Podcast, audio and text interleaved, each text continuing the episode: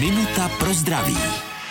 Když vás uštne zmije a dostanete se do nemocnice, tak vám tam dají to antisérum, ne? Antisérum existuje, ale podává se daleko méně, než by lidi čekali. Ono to zmijí ušknutí samo o sobě většinou neohrožuje na životě, takže stačí, když se léčí místní postižení, podávají se protizánětlivé léky a monitoruje se dech a srdíčko a teprve, kdyby byly vážné celkové příznaky, zvažuje se podání antiséra.